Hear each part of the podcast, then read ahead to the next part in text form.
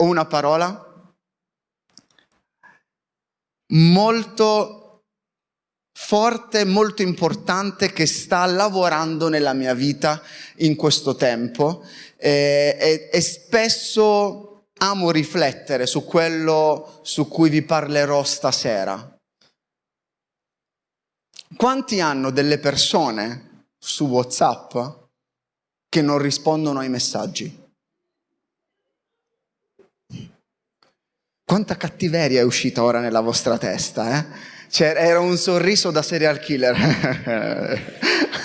Perché ognuno di noi ha delle persone che quando gli scrivi non rispondono ai messaggi, ok? O non rispondono subito o prendono tempo. Io ho dovuto de- eh, organizzarmi, io c'è dei momenti nella giornata in cui rispondo ai messaggi perché veramente eh, eh, me ne arrivano tantissimi. Pensate che ieri, l'altro ieri, mi sono dovuto prendere un pomeriggio perché ho ricevuto, ricevevo così tante mail, ne avevo 140 ok, ancora non, non risposte, ma eh, degli ultimi tempi, e in due giorni mi sono preso due mezze giornate per rispondere tipo a 40 più 70, 110. Quando ne ho viste 30, ho detto posso morire, ora posso morire perché è, è, incredibile. Oppure quando hai un sacco di messaggi a cui, a cui, non rispondi e sei lì che devi veramente prenderti del tempo per risponderti, perché siamo nell'epoca della messaggistica istantanea istantanea.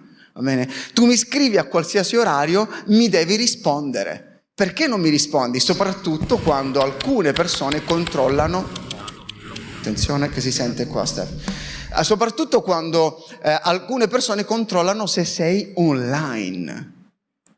Perché se sei online e non mi hai risposto, vuol dire che c'è qualcosa che non va nella nostra vita. La messaggistica istantanea è un po' il riflesso della nostra generazione, è una generazione che vuole tutto e subito. Quindi se io ti sto rispondendo ora, ma erano le due di notte, sì, però dovevi stare sveglio per rispondere al mio messaggio. Vogliamo una risposta veloce, subito, istantanea, non sappiamo che cosa significa l'attesa e cosa accade nella nostra vita quando è Dio ad essere offline.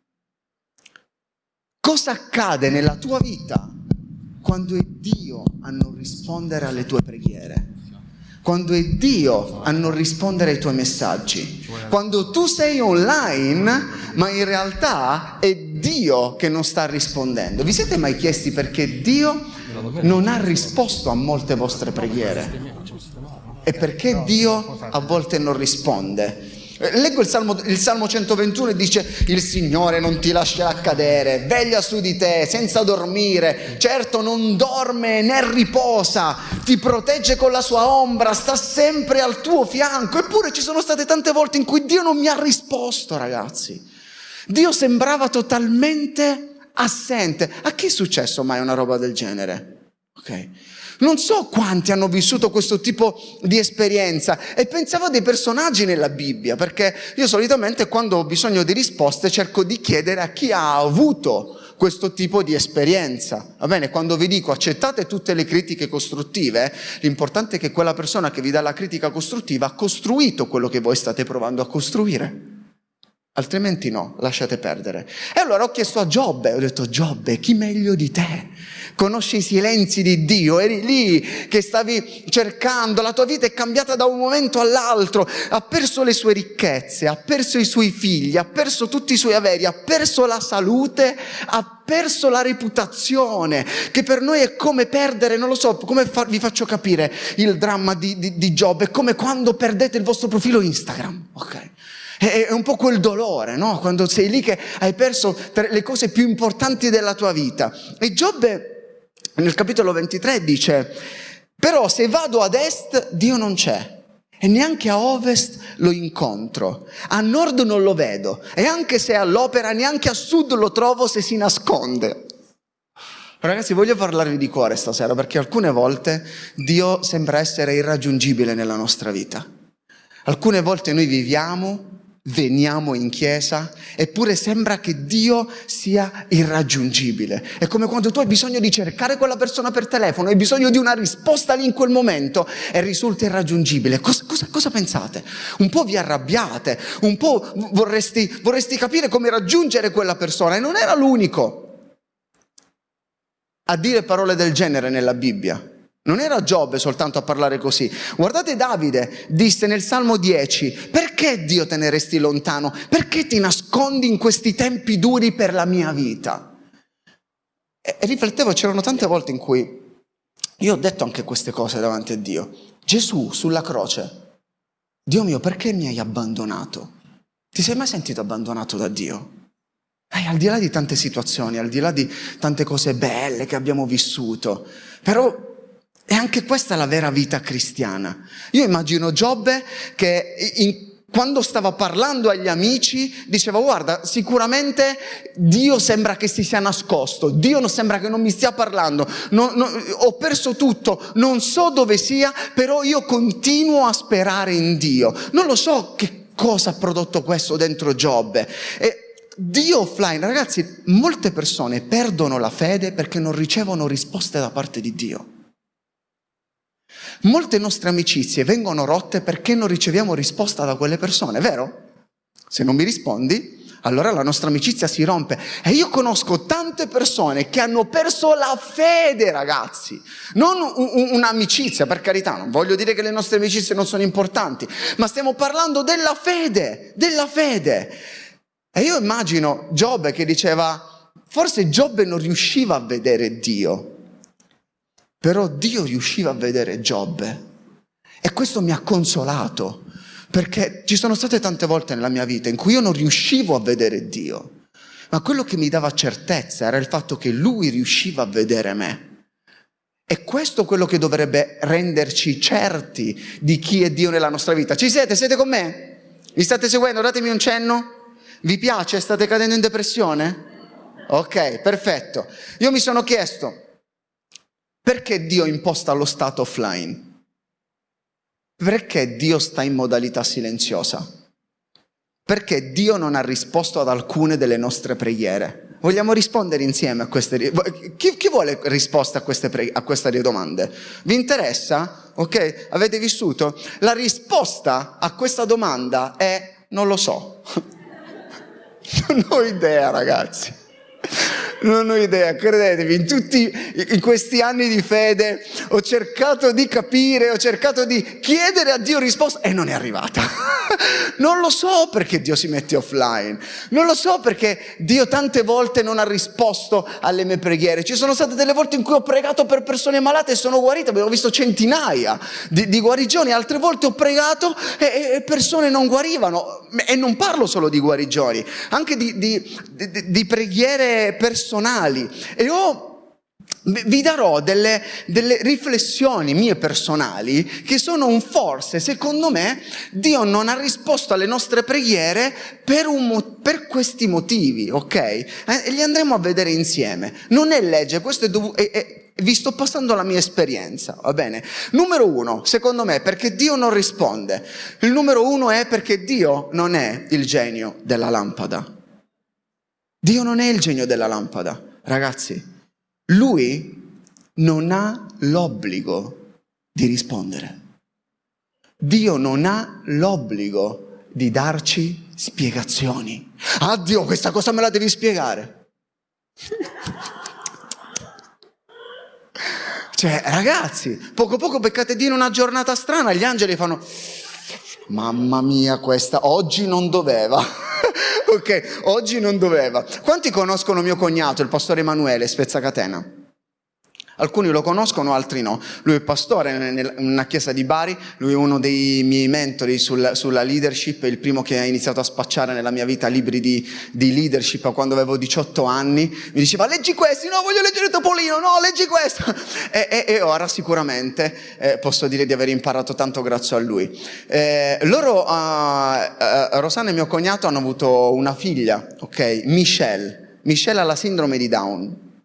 E io ho chiesto a lui, eh, un po' di tempo fa, un po' di anni fa, hai mai chiesto a Dio perché? Perché sono quelle domande che ti vengono. Eh? Ora, è una situazione importante. E gli ho detto, hai mai chiesto a Dio perché? E vi dico la risposta che lui mi ha dato, ragazzi. È stata forse una delle più grandi lezioni.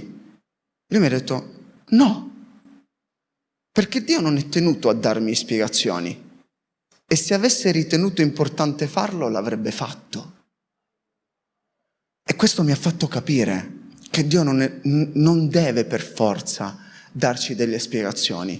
Se quelle spiegazioni servono perché il suo piano si compia nella sua vita, allora Dio ti darà delle, delle spiegazioni o Dio risponderà a quella preghiera.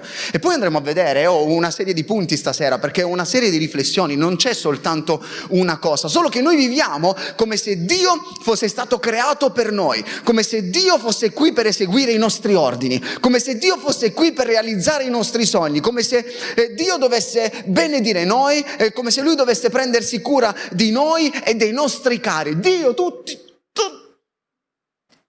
dove sei Dio? Dove sei? E poi leggi il Salmo 115 al versetto 3 che dice così, il nostro Dio è nei cieli, lui fa tutto quello che gli piace. Non c'ha voglia di risponderti? Non ti risponde. Vuole risponderti? Ti risponde. Dice, oggi lo faccio aspettare? Ma sì, sono Dio. Ti fa aspettare. È Dio. Lui è Dio. Va bene che lo chiami papino. Ma lui è Dio e fa tutto quello che gli piace. Dio perché mi hai fatto con questo corpo? Dio perché sono, così tante persone muoiono di fame? Dio perché Putin fa il cattivo? Dio perché è scoppiata la guerra in Ucraina? Dio perché la mia famiglia è incasinata? Dio perché non ti manifesti alle persone che hanno bisogno di te?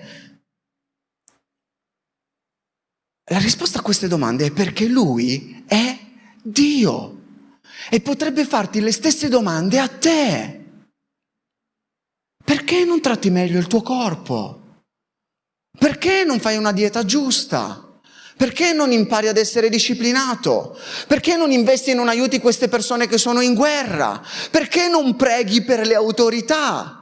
E lui potrebbe farci le stesse domande a noi. Noi non possiamo, io l'ho imparato nella mia vita, e vi sto parlando di lezioni che ho avuto, noi non possiamo eh, chiedere a Dio di rendere conto di quello che fa a noi. Allora Dio facciamo un discepolato una volta alla settimana. Eh? Perché secondo me in cielo c'è qualcosa che non va, vedo troppa anarchia lì. Ok? Rispondi quando vuoi, benedici quando vuoi. Non va bene qua, eh? Ok? O una cosa si fa o una cosa non si fa. Hai visto quello che sta succedendo? Se no ti mando Putin in cielo. Ok? Eh no, no. Guardate Daniele, Daniele 4:35.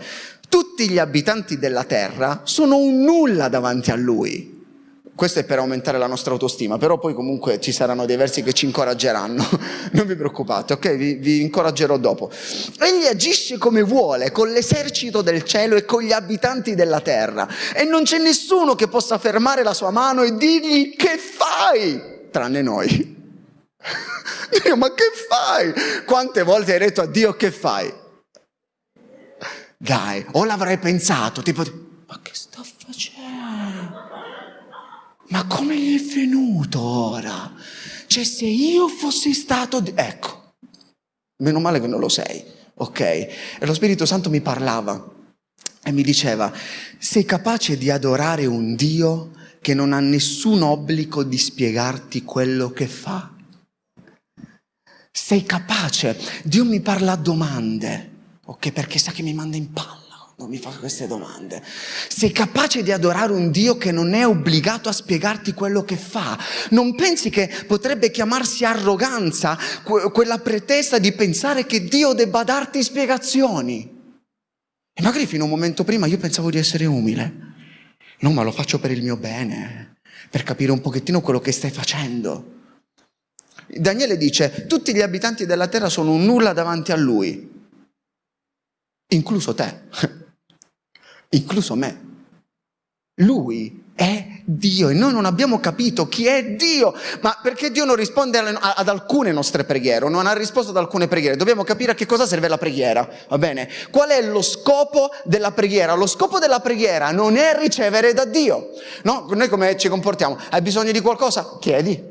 Sei malato? Prega, ok? Eh, hai, eh, devi trovare lavoro? Prega. No, come facciamo? È, è così. Bene, eh, devi trovare una fidanzata? Prega e digiuna, in questo caso. Ok? Deve, quindi abbiamo bisogno di qualcosa e preghiamo. E nella nostra testa eh, si è creata la visione della preghiera in questo modo, quindi andiamo, strofiniamo la lampada e il genio non esce. Ma lo scopo della preghiera è conoscere Dio in modo da fare la sua volontà. Lo scopo della preghiera è conoscere Dio, la pregare è stare con Dio, non è soltanto andare da Lui e fargli l'elenco della spesa e dire io ho bisogno di questo, io ho bisogno di quello, io ho bisogno di quell'altro. Ragazzi, Dio non è un bottone da premere, Dio è una relazione da curare. Ma noi usiamo Dio come un bottone, ho bisogno di questo. Nah. Fidanzato, occhi azzurri, magro. Ho bisogno di cambiare lavoro, non ce la faccio, Dio sia fatta la tua volontà. Neanche il cassiere della Lidl, tre, per carità, eh, non ce l'ho con i cassieri della Lidl, se qualcuno, io amo, vado a fare spesa alla Lidl e secondo me hanno un servizio veramente molto interessante. Comunque, però a volte trattiamo Dio come un bottone. Vi è mai capitato? Tutto quello che vi dico stasera sono mie esperienze, va bene? Perché la risposta è non lo so. Quindi vi sto dicendo come io l'ho vissuto. E poi ci sono alcuni versi che ti mandano in confusione, no? Perché dice, vabbè, io tante preghiere Dio non mi ha risposto. E poi leggi Giovanni 14, 14, se mi chiedete qualche cosa nel mio nome io la farò. E vai a vedere tutte le versioni per capire che cosa non va ok? Perché magari, magari nella Diodati c'è una virgola che in realtà ti spiega meglio che cosa faremo e che cosa è importante fare. È, è importante non, molti lo sanno, non estrapolare il verso e usarlo come un pretesto, ma usare, fate sempre così, quando avete dei dubbi, usate la Bibbia per spiegare la Bibbia. Se avete bisogno di risposte su qualcosa che c'è scritto nella Bibbia, usate sempre la Bibbia stessa, perché bisogna vedere la, la, la Bibbia nella sua completezza. Siete d'accordo con me? Magari tu di profilo sei brutto, poi uno ti guarda davanti e dice, ah no, però quindi è importante vedere da, da, qualsiasi prospettiva, perché in questo modo hai una visione completa. Quindi, numero uno, Dio non è il genio della lampada. Numero, numero due, perché Dio non ha risposto ad alcune mie preghiere, eh, quello che penso io è che Lui ha, ha, voluto insegnarmi a pensare come Lui pensa e, e voleva insegnarmi a prendere delle decisioni. È per questo che molte volte o in determinate volte, lui non mi ha risposto. E quando sei a scuola? Quando sei a scuola magari devi fare un compito, un compito di inglese, ok? Eh, non si può usare il traduttore. Prof, posso farle una domanda? Silenzio. Prof, c'è? E sei lì e nessuno ti risponde, nessuno ti parla. Non puoi usare il traduttore. La prof non ti risponde, è finita. Decidi di non andare all'università. Decidi che sei un fallito. Perché devi fermarti? E ci sono delle, state delle volte in cui a scuola, anche all'università, cercavo consiglio, cercavo, non trovavo risposta e dovevo fermarmi e impegnarmi a pensare. E sei lì che devi pensare, aspetta, è una questione di vita o di morte. Devo pensare. È come quando molti ragazzi mi dicono, pastore, cosa devo fare? Devo scegliere destra o sinistra? Non lo so. Scegli tu. Pastore, secondo te devo prendere eh, il gelato alla fragola, al limone, al pistacchio? Ma ci sta il pistacchio? Non lo so. A me non piace neanche la fragola. Ok? Perché? Perché non vogliamo prendere delle decisioni, vogliamo delegare le nostre decisioni agli altri. E quindi diciamo, aspetta che chiedo a Dio, Dio ti dice, scegli, devi imparare a prendere delle decisioni e devi imparare ad assumerti la responsabilità delle tue decisioni. Ah, è stato Dio a farmi mettere con quella persona, è per questo che abbiamo divorziato. Calma, calma, calma, calma, calma. Dio non è responsabile di tutti i divorzi che vengono sulla terra ok? Non è Dio che ti ha fatto mettere con quella persona, sei tu che hai detto che Dio ti aveva parlato. Giusto? Poi non hai specificato quale Dio, ma un Dio ti ha parlato. Quindi molte volte Dio non risponde anche per questo motivo. Terzo motivo, terzo motivo, alcuni sono più veloci, alcuni sono più brevi, perché sapete, quando Dio ti dà delle lezioni, alcune sono più profonde, altre sono... Pam, pam, fine. Terzo motivo è per spingermi a cercarlo. Molte volte Dio non mi rispondeva perché c'erano dei momenti in cui, eh, sapete che eh, si entra ehm, in una certa familiarità con Dio, no? Quando sei familiare con determinate persone, a volte entri in casa e neanche saluti. E molte volte facciamo così con Dio, ok? Tanto lo sai che ogni giorno entro a quest'ora qui, ok? Invece con una persona che non conosci, che cosa fai? Oh ciao, ti fermi. Eh, con, con chi sei familiare ti permetti di comportarti in un certo modo, ok? Ma la nostra intimità diminuisce in questo modo. Allora Dio ti mette nelle condizioni per andarlo a cercare. Eh, ho, ho, ho, visto tante situazioni in cui magari delle persone attraversavano un problema e hanno digiunato, hanno pregato, catene di intercessione, catene di Sant'Antonio, catene, catene ovunque. Hanno chiamato eh, in Papuasia, in Bulgaria, in Madagascar a pregare. Non credevano nella Chiesa e hanno, alzato, hanno chiesto a tutta la Chiesa del mondo di pregare. Poi Dio risponde. È tutto come prima. Le catene si sono rotte, ok? E Dio dice: No, io voglio spingerti a cercarlo. Geremia 29 dice: Voi mi cercherete e mi troverete perché mi cercherete con tutto il vostro cuore. Dio sta cercando delle persone, dei ragazzi che cercano Lui con tutto il proprio cuore, con tutto. Voi non stareste in una relazione con una persona che non vi fa capire che è 100% per voi. È la stessa cosa, la stessa cosa Dio, Lui ci sta spingendo a cercarlo. E poi quarto, quarto, perché Dio non risponde alle nostre preghiere. Questo è particolare, perché vuole osservare la nostra reazione. E mo vediamo che fa. Quante volte l'hai fatto anche tu? Eh? Che magari ti sei nascosto da qualche parte. E mo vediamo che fa. No, fai, shh, non fate capire che siamo a casa. Okay? Vediamo che fa ora in questo momento. E molte volte Dio lo fa con la nostra vita. Vi, vi, racconto la storia di eh, Ezechia, ora è, lunga, però eh, Ezechia era malato, ha chiesto a Dio eh, eh, un, miracolo, Dio lo ha guarito, però lui eh, si, è, si, è, inorgoglito e non, eh, non, era grato a Dio, non ha mostrato gratitudine per quello che Dio aveva fatto. questo ha attirato un castigo da parte eh, del cielo verso Ezechia, ma poi Ezechia e il popolo si sono pentiti e Dio lo ha perdonato. Dio lo ha perdonato e lo ha riempito di ricchezze. Gli ha dato così tante ricchezze che davvero davvero non aveva un posto dove metterlo. Era, era, famoso, il suo regno era incredibile, aveva tanta tanta roba e c'è un verso nella Bibbia che dice, in seconda cronache, Tuttavia, dopo questa storia che vi ho raccontato, seconda cronaca 32-31, quando i capi di Babilonia gli inviarono dei messaggeri per informarsi del prodigio che era avvenuto in Israele, cioè questa crescita tremenda, questa cosa incredibile che, era, che lui stava vivendo, Dio lo abbandonò per metterlo alla prova e conoscere tutto quello che aveva nel cuore.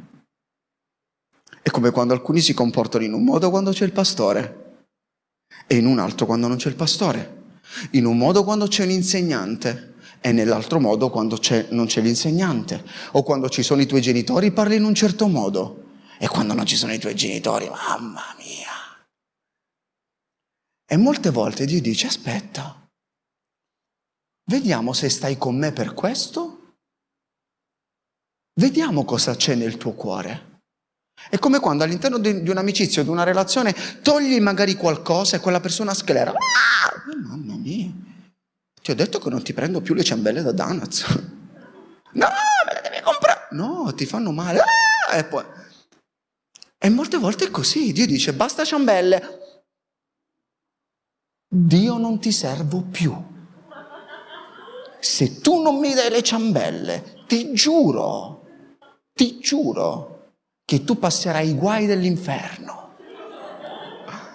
E molte volte facciamo così con Dio. A volte non lo esprimiamo con le nostre parole, ma nella nostra testa. Ragazzi, i nostri pensieri, Dio li sa e dice, oh Gesù. Ah no, non può, non può dire Gesù, però comunque.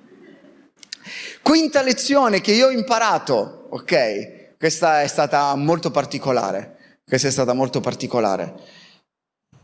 Dio mi ha detto, io non ho risposto ad alcune tue preghiere perché ti rispetto. In che senso mi rispetti?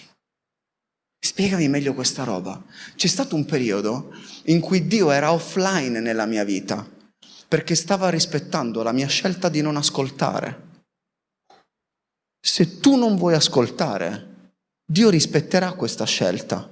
Non pretendere che Lui ti parli se, non, se tu non vuoi ascoltare. Ah Dio, ma tu dov'eri in quel momento lì? Io ero lì, ma ero in silenzio perché mi hai detto di farmi gli affari miei. Ah, ma e io ti rispetto. Io non obbligo nessuno.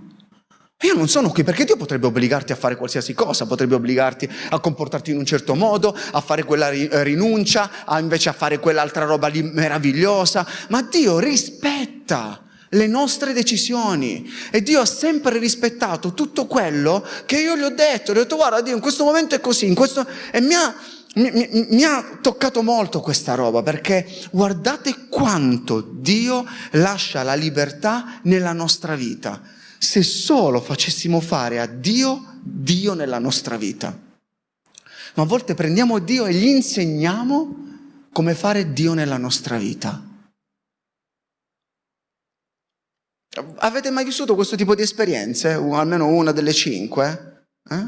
Ok, ok.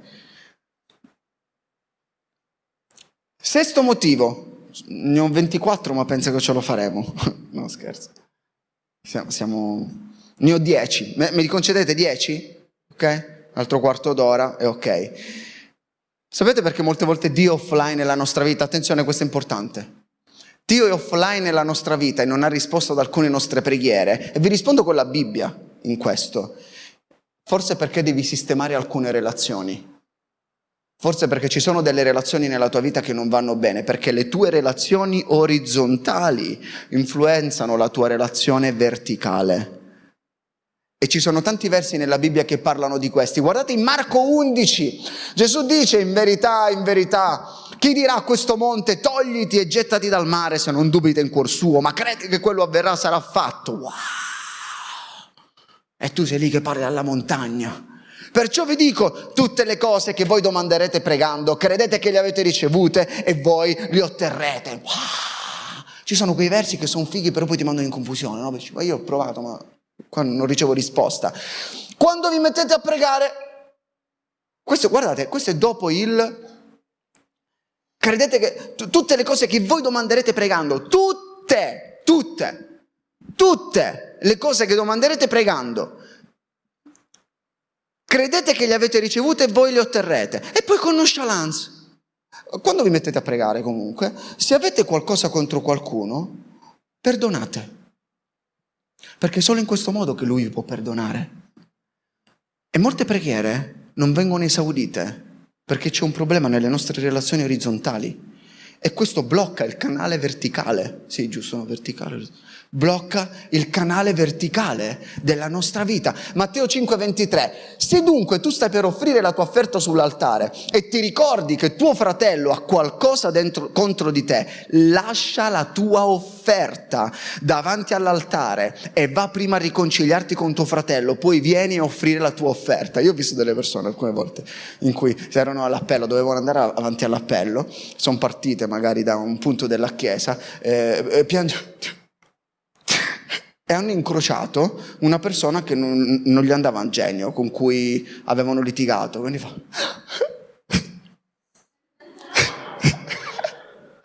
Ragazzi, non si può fare questo. No, no, non puoi andare avanti. Ma vera, vi... non si può dire, vi giuro, ma veramente. ok? Ma una scena, ma proprio tipo come... Oh, Dio.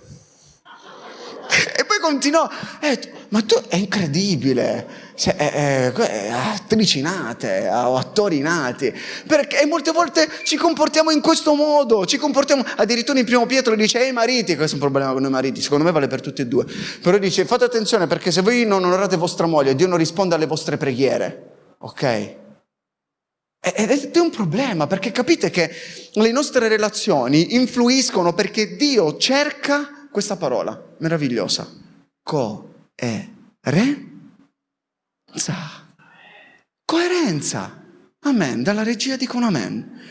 È coerenza. Dio dice, vuoi servirmi? Impegnati, segui, seguimi al 100%, non devi essere perfetto. Dio non dice dovete essere perfetti, Dio dice mi dovete cercare con tutto il vostro cuore. Va bene? Non dice con un cuore perfetto, no, no, assolutamente. Dice con tutto il vostro cuore, è una questione di cuore. È importante ragazzi analizzare le nostre relazioni, quello che noi stiamo vivendo. Dobbiamo vivere un cristianesimo coerente. Non possiamo eh, predicare determinate cose o dire che crediamo in determinate cose e poi non perdoniamo le persone, rimaniamo offesi.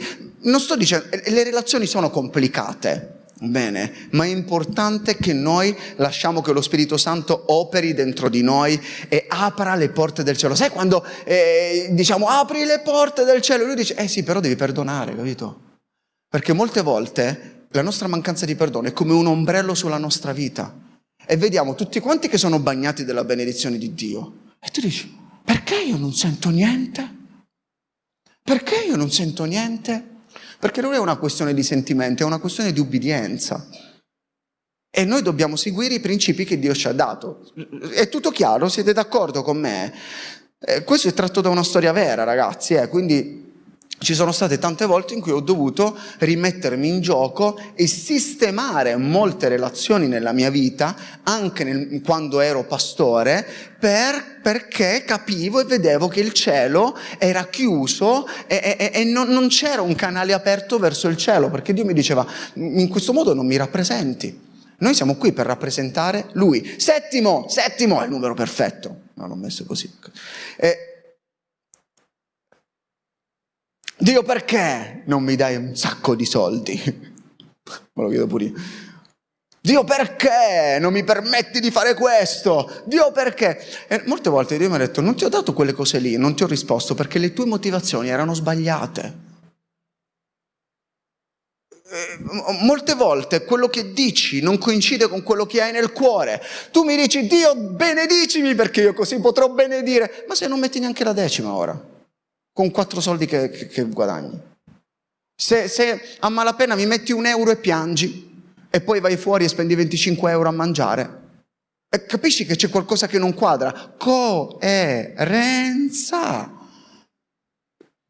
Io sono coerente con la tua motivazione, quindi non posso risponderti. Capisci? Io voglio benedire, io voglio benedirti, però ho bisogno che nel tuo cuore ci sia la giusta motivazione, vera, non quella che dici tu. Lasciate stare le motivazioni che vedete online, ok? La vera motivazione non è aiutare le persone in l'Ucraina per dire oh io ho aiutato le persone per l'Ucraina, ok? E magari pensi che l'Ucraina sia una regione dell'Africa.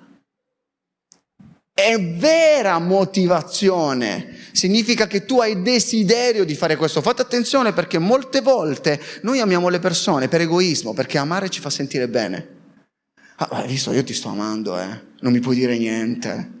Ah, amore incondizionato, amore indipendente dalla risposta che tu hai. E secondo me amare è la cosa più difficile che ci possa essere. Va bene? Odiare ci viene normale, è proprio istintivo, nessuno ce l'ha mai insegnato no? Sin da piccolini. È no? Nessuno ti ha detto quando ti prendono il giocattolo fai così, aggredisci. No, ok. La violenza non te la insegnano. E invece amare, mi raccomando, devi rispondere bene alle persone. Invece no, qualcuno ti ha mai insegnato, quando vengono, ti prendono i giocattoli, dagli un pugno, afferralo, saltagli addosso. No, a me nessuno me l'ha mai insegnato ok? E invece mi hanno dovuto, eh, non trattare le persone così, trattale bene perché se rispondi in questo modo. E, e dobbiamo fare attenzione, quindi mi raccomando, attenzione alle nostre motivazioni in tutto, ragazzi, in tutto. Eh, nel lavoro, eh, nelle relazioni, ovunque. Dio conosce il nostro cuore, ma al di là di quello che Dio conosce, tu tu conosci il tuo cuore. Sii coerente con te stesso, prima di tutto. E numero 8. Vi ricordate quando c'era il ragazzino eh, indemoniato e i discepoli non, non sono riusciti a, a, liberarlo? Allora vanno da Gesù e, Gesù gli, e gli dicono, vabbè Gesù guarda i tuoi discepoli non sono riusciti, non lo so, tu puoi? E risponde il papà, dici se puoi, ogni cosa è possibile per chi crede. E eh, vabbè, ogni cosa è possibile per chi crede. Allora i discepoli? Perché i discepoli non sono riusciti a? Subito il padre del bambino esclamò, io credo, ma ti prego, vieni in aiuto alla mia incredulità. Un altro motivo è perché non avevamo abbastanza fede. Quello che muove la risposta di Dio dal cielo a qui è la nostra fede. E molte volte noi non abbiamo abbastanza fede. Non vi sto parlando del Vangelo della prosperità, quello che dice, eh, Dio ti benedice soltanto se tu hai fede. Se Dio non ti benedice perché tu non hai fede. No, non sto parlando di quello. Però eh, ci sono, ci sono state delle volte in cui pregavo per delle persone per la guarigione. Io avevo pregato per quella malattia, per, per, ehm, per, per l'udito, e non era successo nulla. Poi mi sono ritrovato a pregare ancora per questa persona e dentro di me io sapevo che Dio poteva, ma non avevo fede per pregare. È chiaro? Io lo sapevo che Dio poteva, io sapevo quello che c'era scritto nella Bibbia, io sapevo Oh, con molti di voi abbiamo visto centinaia di guarigioni tra back to school, summer week, qui, gospel, eccetera, eccetera. Ma siccome la mia esperienza era stata negativa, io in quel momento non avevo fede. Capite che la fede è fondamentale, senza fede è impossibile piacergli. La fede è il contenitore di tutto, non dice senza purezza, perché la purezza è all'interno della tua fede. Se tu credi in Lui, hai fede in Lui, sai che essere come Lui è la cosa migliore per te. E quindi vivi in maniera pura come Lui è santo. È tutto legato alla fede. È come nelle relazioni. Quando, quando avete mai detto, avete mai sentito? Si è rotto comunque la fiducia ormai tra noi. Quando si rompe la fiducia, quando non c'è più fede, si interrompe la comunicazione. Non riesci più a dire qualcosa con l'altra persona, non riesci più a comunicargli perché quella persona non si fida. Voi comunichereste un segreto a qualcuno che non si fida di voi? Sì o no? E perché Dio tante volte dovrebbe farlo con noi? Perché tante volte noi chiediamo a Dio, ma vabbè, tanto figurati. Perché Dio dovrebbe risponderci? E ho dovuto chiedere perdono a Dio per questo. E ho fatto la preghiera del papà che ha detto, io credo, ma vieni in aiuto alla mia incredulità.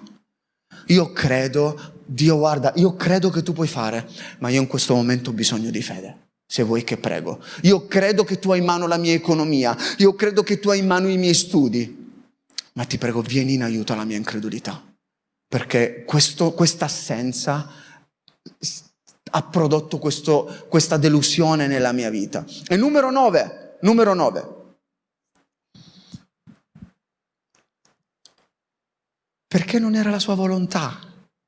Ricordatevi, Dio sia fatta la tua volontà. L'avete mai detto? E, e mentre sei lì che dici, sia fatta la tua volontà, speriamo che sia buona sta volontà perché... Se no, sai tipo quando terno all'otto sia fatta mamma, tipo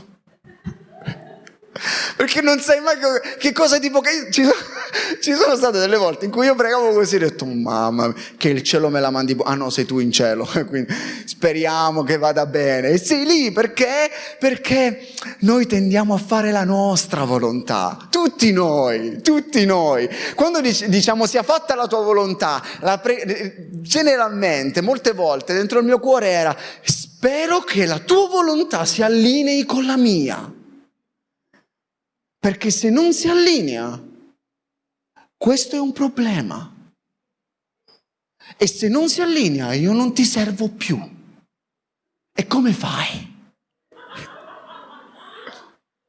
E come fai? Siamo buffi ragazzi, siamo buffi. Io mi immagino un giorno saremo in cielo e tutti a ridere. Mi immagino Gab- Gabriele che si avvicina e ci dà dei cozzetti. Eh, quel giorno lì. Si è fatta la tua volontà. Fatto... E dire, ti, ti rendi conto, non era la sua volontà. Capisci? E Dio ha più di quello che stai chiedendo.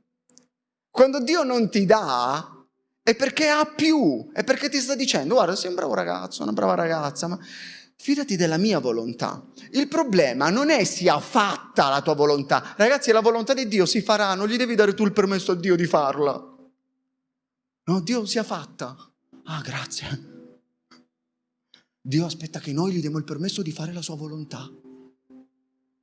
Ecco anche questo linguaggio no, che abbiamo preso, sia fatta la tua volontà.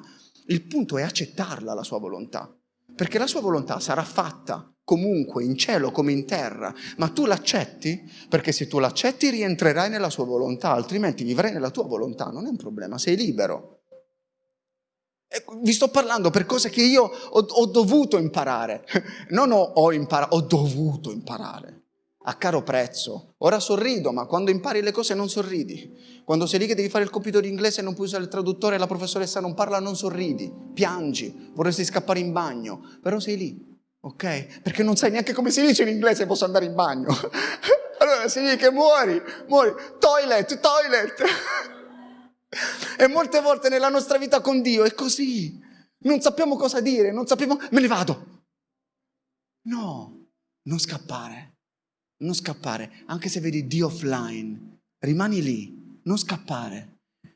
Primo Giovanni 5 c'è scritto, questa è la fiducia che abbiamo in Lui, che se domandiamo qualche cosa secondo la sua volontà, Egli ci esaudisce. Che bello questo verso, questa è la fiducia. Colleghiamo tutti i punti. Questa è la fiducia che noi abbiamo in Lui, che se domandiamo qualcosa secondo la sua volontà, Egli ci esaudisce. E se sappiamo che Egli ci esaudisce in ciò che chiediamo, noi sappiamo di avere le cose che abbiamo chieste. E quindi viviamo di conseguenza. Quindi non preoccuparti, stai sereno.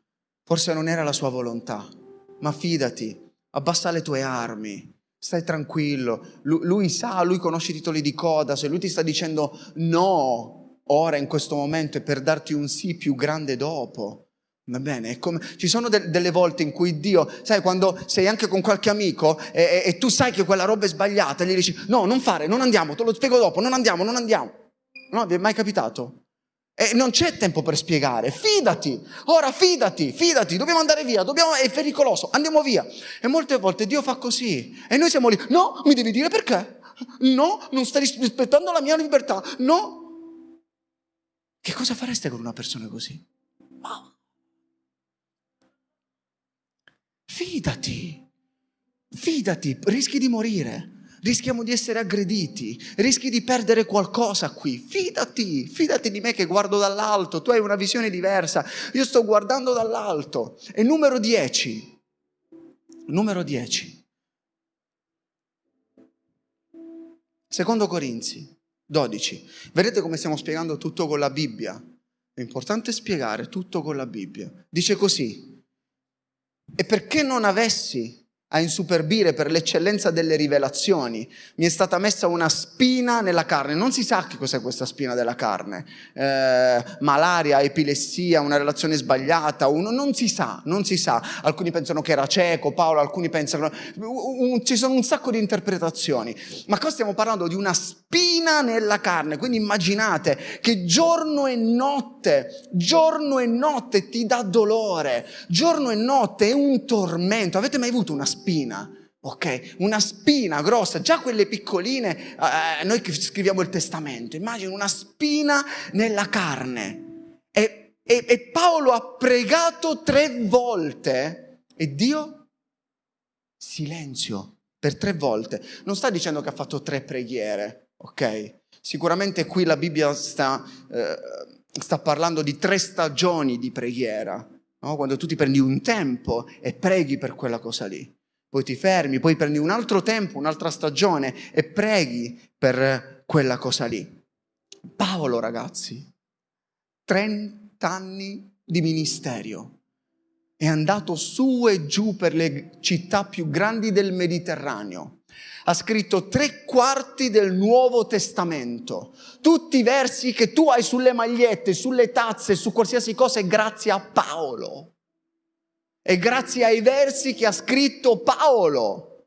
E tu c'hai la tua maglietta bella. È per lui. Lui ha fatto qualcosa di straordinario, ha dato la sua vita per Dio, ha visto miracoli, è stato eh, picchiato, si è rialzato, è stato frustato, è stato lapidato, ha, ha vissuto una roba incredibile. E Dio, Dio era in silenzio, stiamo parlando con Paolo. E poi lui gli ha detto, la mia grazia ti basta. Il decimo motivo che ho imparato nella mia vita e che lui mi ha sussurrato è devi capire che io sono sufficiente. Voglio insegnarti che io sono sufficiente.